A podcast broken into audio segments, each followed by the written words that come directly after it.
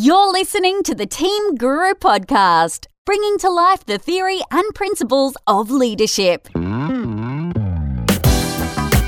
Hello, and welcome to another episode of the Team Guru podcast. My name's David Frizzell, and my guest in this episode is Mark Carter. Mark is an expert in human behavior and believes that all our lives can be enriched by understanding our own values our relationships, our work, our careers, the way we view ourselves and the world around us. But values is a word that we throw around loosely, almost to the point that the word itself has lost its punch. What are values? How can I tap into mine? And how can I apply them in the world around me? All this and more coming your way right now. I hope you enjoy my conversation with Mark Carter.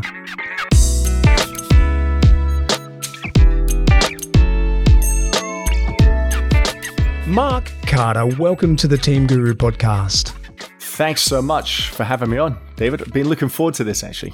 Fabulous. Now, Mark, your book poses readers the question what if you could bring more value to your work, your relationships, and your life? It starts with appreciating and enriching your self worth and what you cherish. Could you have bitten off a bigger slice? You took on quite the challenge there making those kind of promises on the back of your book.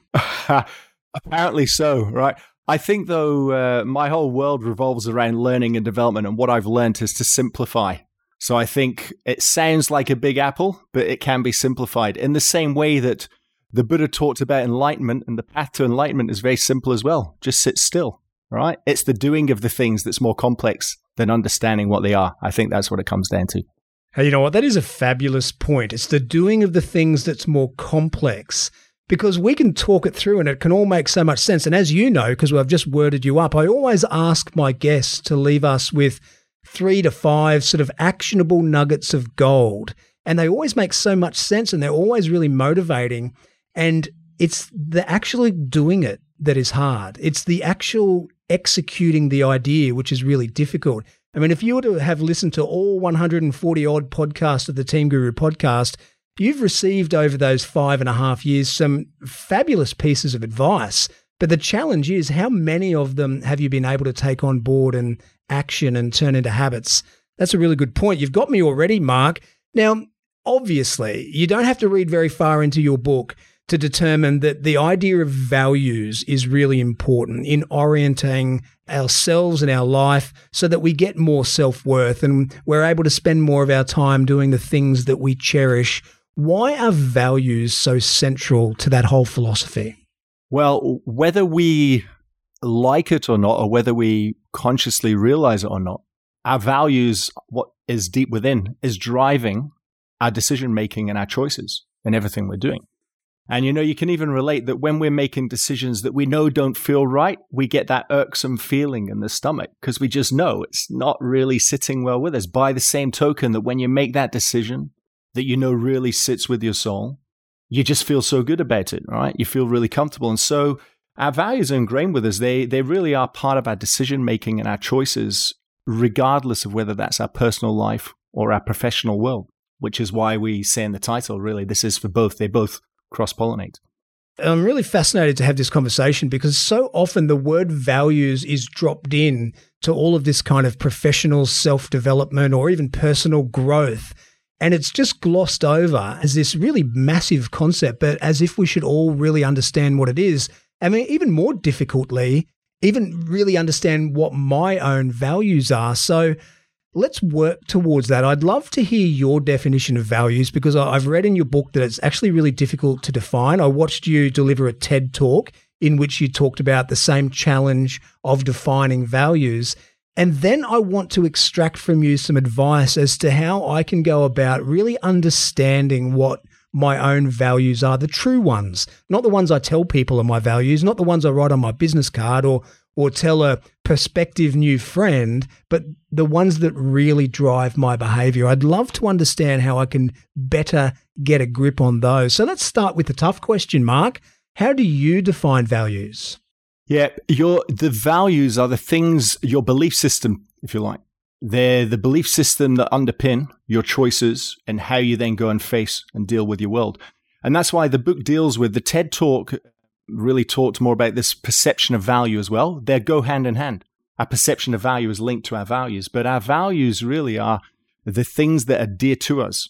Now, coming back to something you just said, David, like you said, it's it's interesting. I agree that often it's a word, it's a big word, but it's glossed over. No, so for example, in a business sense, you see values often as posters on the wall. But if it's a poster on the wall, is it being lived? It's not the poster on the wall that's the values, it's the action and the behaviors that is the values, right? And that's what you come down to with yourself as well. To have, as you said, you might have values on your business card, but to look in a mirror and go, do I act with that with consistency more frequently than not? That's where you start to get a sense of your true values, you know? I came from a background in travel, and so I like referencing this. You know, people can talk about wanting to really nurture the environment and all the rest of it, but do I really value the environment if I say yes to every plastic bag? If I don't opt in to neutralize my carbon footprint, then is that me really living that value of respecting the environment? I may have a tendency to when it suits me, but it's not really my truest value. Does that make sense? So I think it's really how you're acting is a great measure to check in with.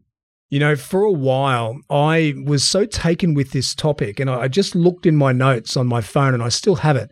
I've got a note a note section in my phone entitled values because I really wanted to nail down these words, and I'm really aware that if I was to read these out, I won't. They just sound like words. They just sound like cliche words that you could have on a personal poster or in a in a team office environment. But the beauty of it was that the thought that had gone into it and the swapping of words that seemingly were synonyms, but over time and over thinking about it and redrafting my list of six values, I kind of swapped words in and out. And the word that I landed on, as opposed to its very similar synonym, meant something to me. And it was really important. And I always think about that in organizations when we create, you know, team charters or value statements over time, they can seem like meaningless words on a page.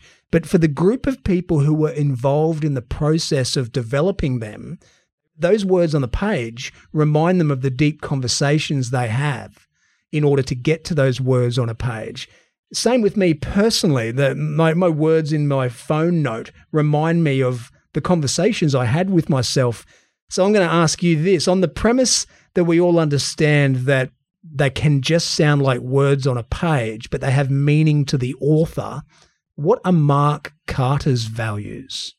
I would strip it back to a couple of simple ones, and they're actually in the book, right? They are come down to kindness and love. If I was to really bring it back, that's it kindness and love, and acting with that in everything I do. Am I, my interactions with everybody I'm having today, is it making a positive or going to leave a, a better impact on that person? And I may never know that but I can only act with that intention. That's as simple as it gets for me and what I've learned. I think there's a point you've said there as well, David, which is really an important one with this as well, is because the values are we identify them as words. Yet human beings, we are meaning making machines. We give meaning to everything. And the meaning I give a word may not quite be the same as the meaning you give the word, even though it's the same word. Now, they might be, some of them are maybe obviously aligned, some are very similar, but you know what? Some are quite vastly different. And this is why you're right. In a business sense, when a business creates its values, that's why it's even more important to bring those to life through multiple examples to help contextualize the meaning with which it is meant, not the meaning with which somebody chooses to listen and perceive it with. And so when you're identifying your own, you know, whatever words they are, so long as you're clear for yourself what they are and what that means to you and are you living that daily i think that's what's more important than whether somebody else has the same definition. Yeah that, that idea of perception is very important. It's very strong in your book. So tell me when you work with a client i know you've done a lot of coaching how what's the process that you use to help them to understand what truly are their driving values rather than the words they're willing to write down and share with someone but the things that actually do drive them. Because if we're going to understand our own behavior and if we're going to follow this path of enriching our own self worth so that we can do the things that we cherish, which is what your book promises, I don't need to have an understanding of the values that I tell people. I need to have an understanding of the actual values that drive my behavior. What's the process of getting to those? Yeah, there's a couple actually. I, I wrote a couple of features on this recently, actually, for media, and it's a process to take people through to start. Some people actually, when you start asking them this, they've actually never thought about it that deeply. And you can tell because it's kind of thrown down words. And you can, when you learn to coach, you can test just by asking open questions. Is, you know, what does that mean to you? And if they can't describe what it really means, is it a value? You know, when you're when you're adept at coaching, you know you can feel the energy with which they're saying it. Are they certain? Are they sure? And then it's a process of elimination. Sometimes when I'm working with people, it's just getting them to throw down a whole bunch. And then you refine that list by playing one off against another. Like, and literally taking through a temperature checklist of how about this word that you said versus this word? Which one really resonates for you? And you can do you can do activities like that. Another one is um, to help people get really clear. Sometimes it's even asking them who do they really admire and respect, why? Because it's normally those traits, and you can lead into the values or the traits at play. And how is that relevant in your world? How does that apply for you? So there's different creative ways, I guess, that you can help people refine them. But the starting point sometimes is actually just to really not take at face value, to your point, just because somebody's got them on their business card printed with a nice font and ink. It doesn't mean it's set in stone. It doesn't mean they really know them yet. So I think if you're coaching and working with people on this, ask enough questions to get to the depth to see if they really have the meaning. Because if they do, they'll be able to explain it really clearly. And this is something in the book, right? When I, I kept asking that question, define value for me. How many people would be stumped or really not certain with that answer? That's a clue in itself, right there. And of course, your answer was very good. I asked you at the beginning of our conversation what values are, and you said that they're your belief system, the things that are dear to us. I really like that as a definition. Now, I'm going to admit that I was a bit confused. In your TED talk, you talked about four values, and in your book, you talked about five. So help me clear that up for a start. And then let's talk about those five values that you you cover in your book, the the types of values and what kind of world they live in. I, you know, I'm, I'm getting to that point that none of them live in isolation, but like a Myers Briggs type indicator, we all tend towards one. We live more comfortably in some of these five values than others. Can you talk us through that a little bit? Yeah, let me talk and take the first question about the difference between the four and the five. And this is there's a subtle difference, right? The TEDx talk was how teddy bears increase our perception of value. The book is values of which value is a part. And in a TEDx talk, you understand it's quite tight on time. You're really capped. You've got 18 minutes. Trying to get a nuclear size atom message in 18 minutes of this model was already challenging. And I, so I alluded to in the TEDx, if you watch it again, you'll see that I'm alluding to the fact that we all perceive value differently, which is what the question is. So I framed that up in the opening, but I didn't feel it relevant to start diving into that fifth element of how people do it at that time at the TEDx. Hence, the book is the deeper dive model. You can only fit so much in a TEDx talk. You can. I, I, was noticing that because I was I was paying particular attention. I've watched a number of TEDx's, obviously, like everyone has, but with yours, I was thinking, hey, I'm going to be talking to this guy tomorrow. And I was really paying attention to it and thinking, geez, you've crafted it so carefully because, as you say, you've got to squeeze it into that 18 minutes and you nailed it at 1741 or, or something like that. Can I share? So I've actually still, to this day, not watched my own TEDx talk. Oh, really? Why is that? And I'll tell you why, right? I did more work on that as a single presentation. And I understand I do a lot of talks, my keynote. I did far more preparation on that as a single presentation than I've ever done on any other talk. The journey was so intense. And even something like you saw the size of that stage was massive. And I remember that the the remit on the night was try and stay on the red carpet, right? And the red, if you saw it, it's this red dot with this wide stage. And I like to see my audience. So I was like a caged lion. I knew the direction of the talk, um, even the way I designed the slides. I had no drop screen clues because every slide was a video that started as that transparent blue. So I wasn't, I was literally purely wheeling and just trusting that the visuals would roll. And so it was such an intense talk. I just don't feel the need to watch to watch it again. I can understand that. Well, you did a very good job.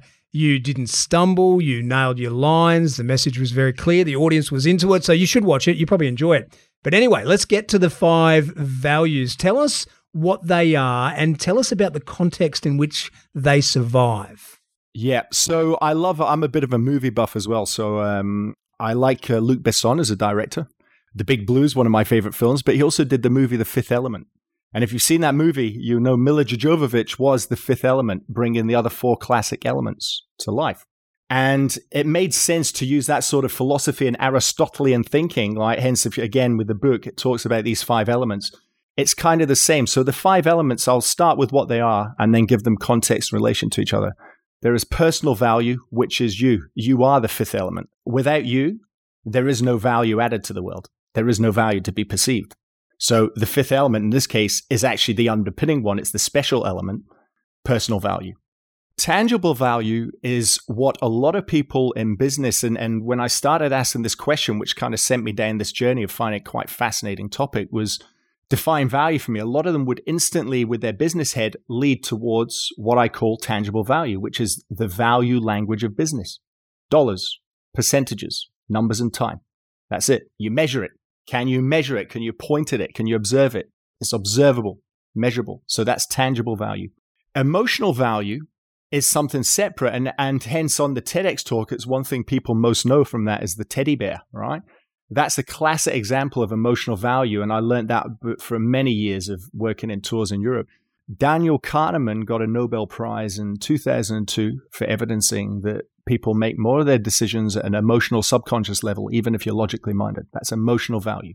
They are interlinked, but emotion sits underneath the tangible. Service value, and uh, I, I, isolated it because when you, the more people you ask, and I asked enough, you start to realize there are times people will make a decision to support a cause because they believe in the cause and the impact that cause is making on the world. And it's not about the emotion necessarily, it's about the cause. That is service value. What's that impact to other people? What's that impact to the environment? What's that impact? Is it long term solutions that have got positive consequences?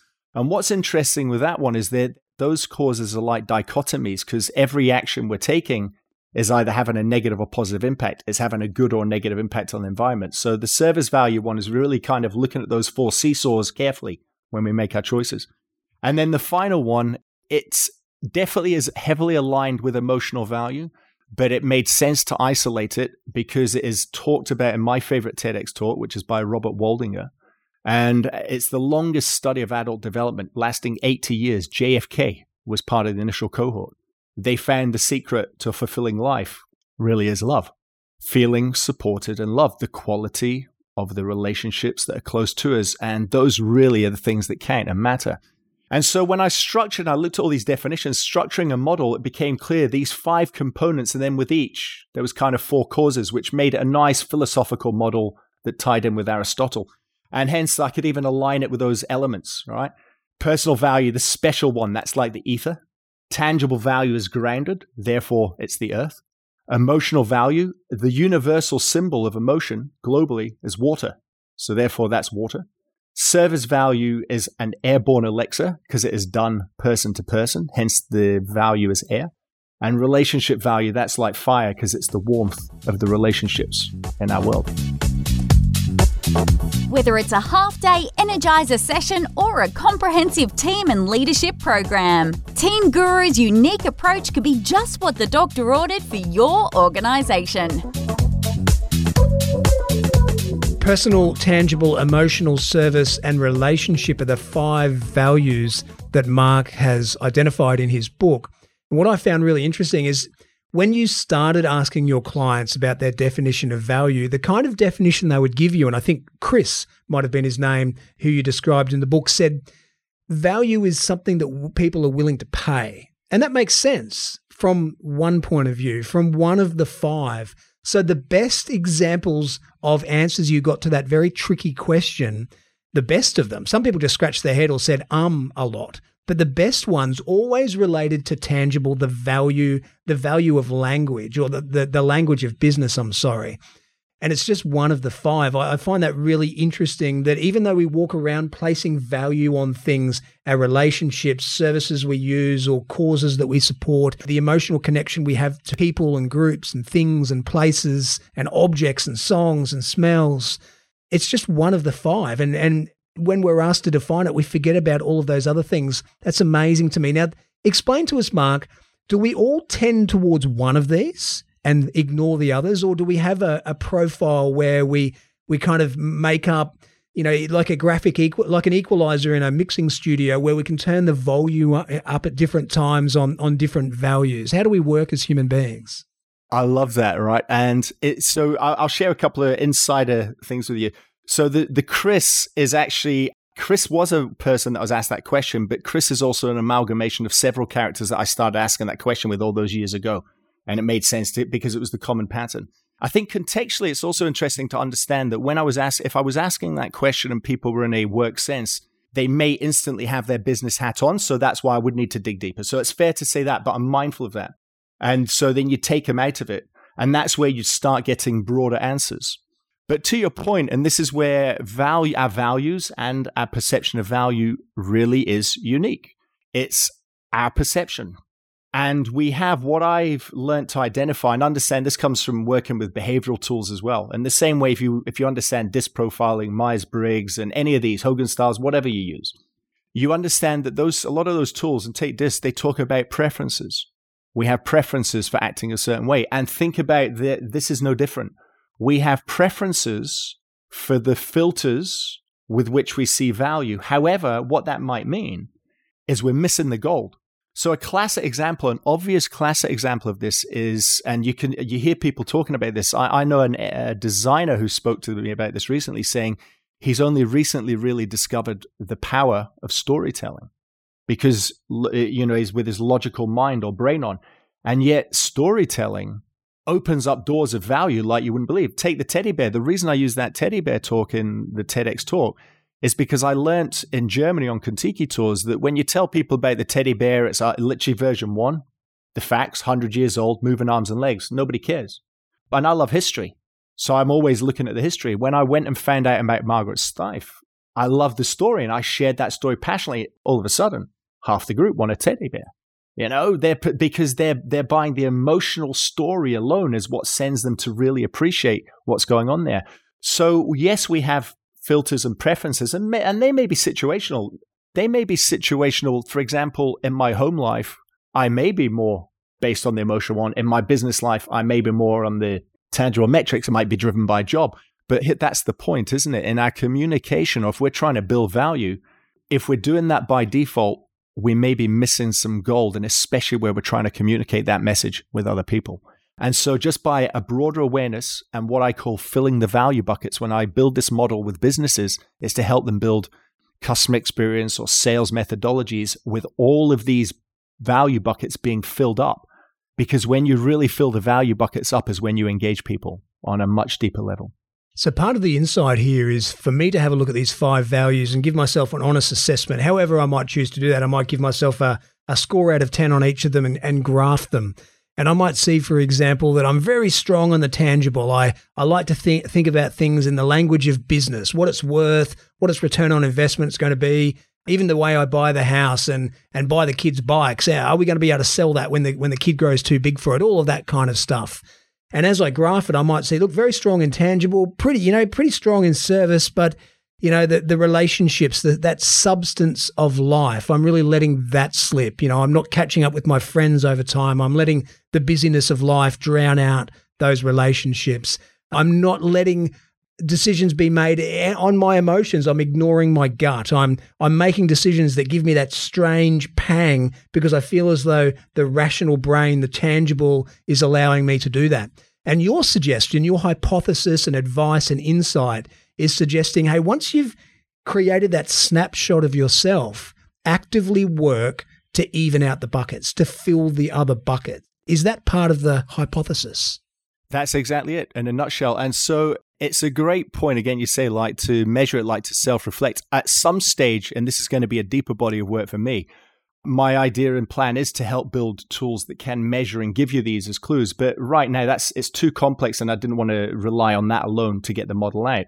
And so, really, just by going through them, you already start to see and read it. This is, I've been training this stuff out for years as well. So, when you start training it, people already get a great sense where they can see the ones they do very well, or they can see where there's ones they can improve. And it's it's a little bit think about like emotional intelligence the same, which is measured, right? Emotional intelligence and from all the different tools, there's many of them, but I'm accrediting a couple. One of them has got five facets. They measure them and they talk about emotional intelligence in the same way it's a wheel. It's five elements, and they can go up or they can go backwards, depending on what's going on. It's different stages in life. And the same is true here. It's this wheel. Think about these like a wheel, and it's just by giving them attention, giving it attention and focus is often enough to identify very simple strategies to apply.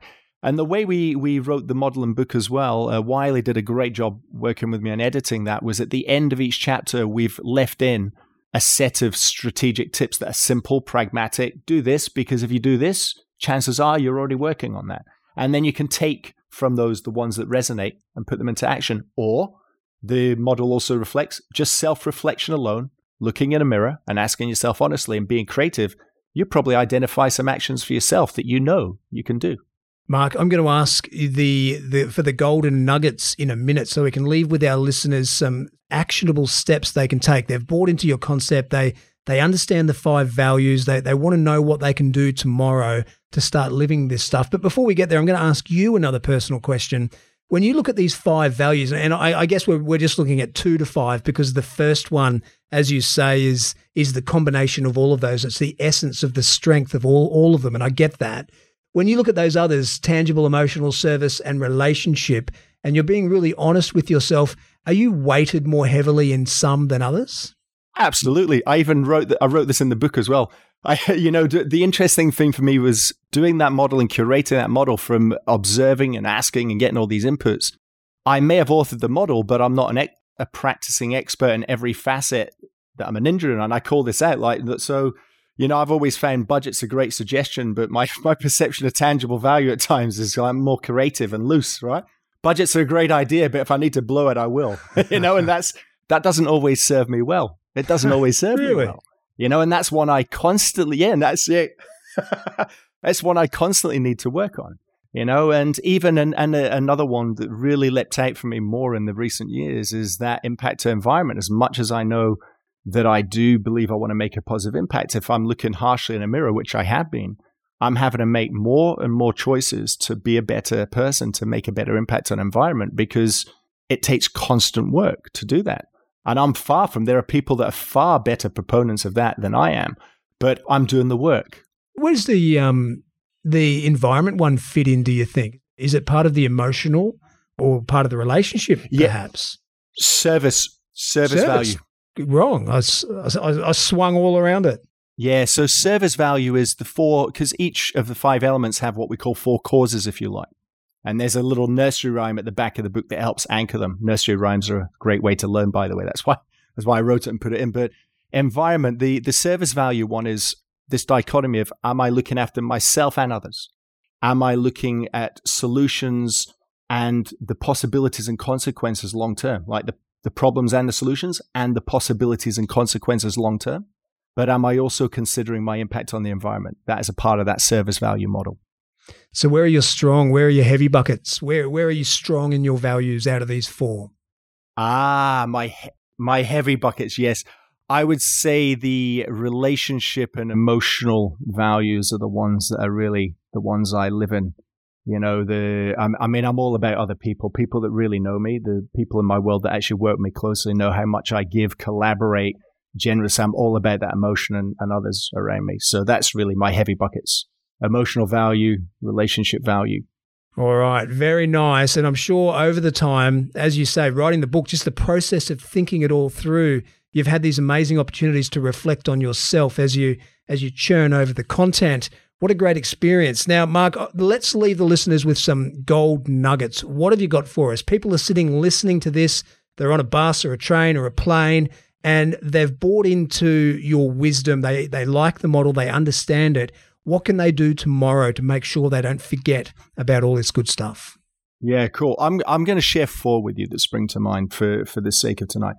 The first one is as you, whether you read the book or whenever you're doing learning and development, professional growth, make sure you actually take an action. And the way I like talking about that is think when you read the book or go and do a course, it's like having 20 ping pong balls thrown at you and you're not going to catch them all. But when you're attentive, you'll catch one, meaning go do it. Because once you've done it, you can come back and pick another one up and then go and do it. So just set simple actions, not 10 at a time. One action at a time is how you integrate a world and change your world. So set a practical action, whatever that is, whether it's one suggested for you or one that you make up. The second tip. Geez, I like the ping pong ball analogy. That's very good. yeah, it is. It's like I, I, I, use it when I'm training. Hey, I'm going to throw 20 ping pong balls at you. Get ready to catch them. Even when you're intent, you're not going to catch them all, but you will catch one.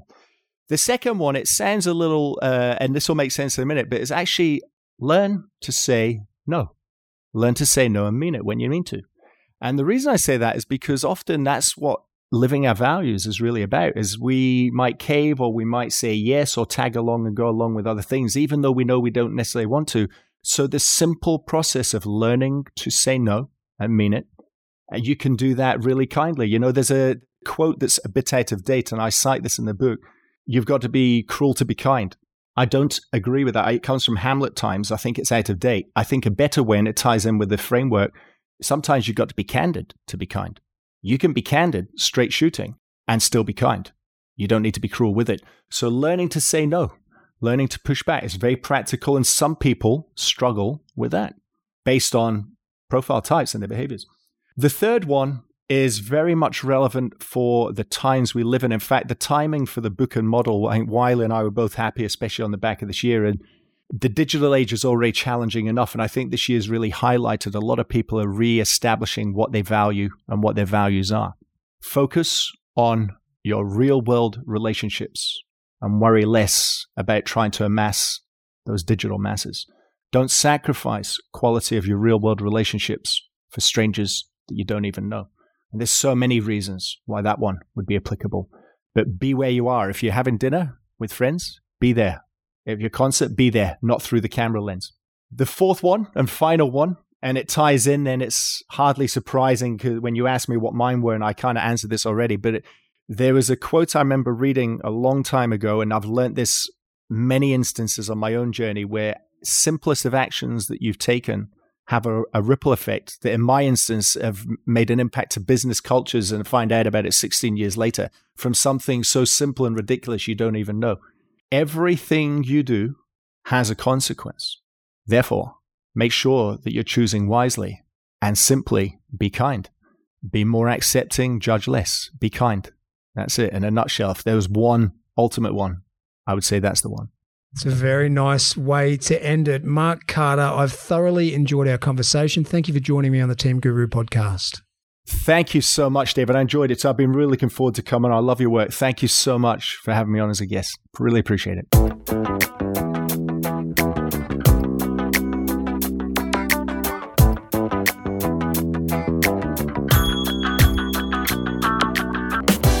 And that was Mark Carter, an absolute pleasure to chat with. I loved his four tips for discovering and living your true values. Number one, take action on whatever it is you're learning. Remember the ping pong ball analogy. If someone throws 20 at you, you'll never catch them all. But if you really focus on one, you'll catch it. Number two, learn to say no and mean it. You've got to be candid to be kind. Number three, focus on relationships, that is, real world relationships, not those that are online. And number four, everything you do has a consequence. Be kind.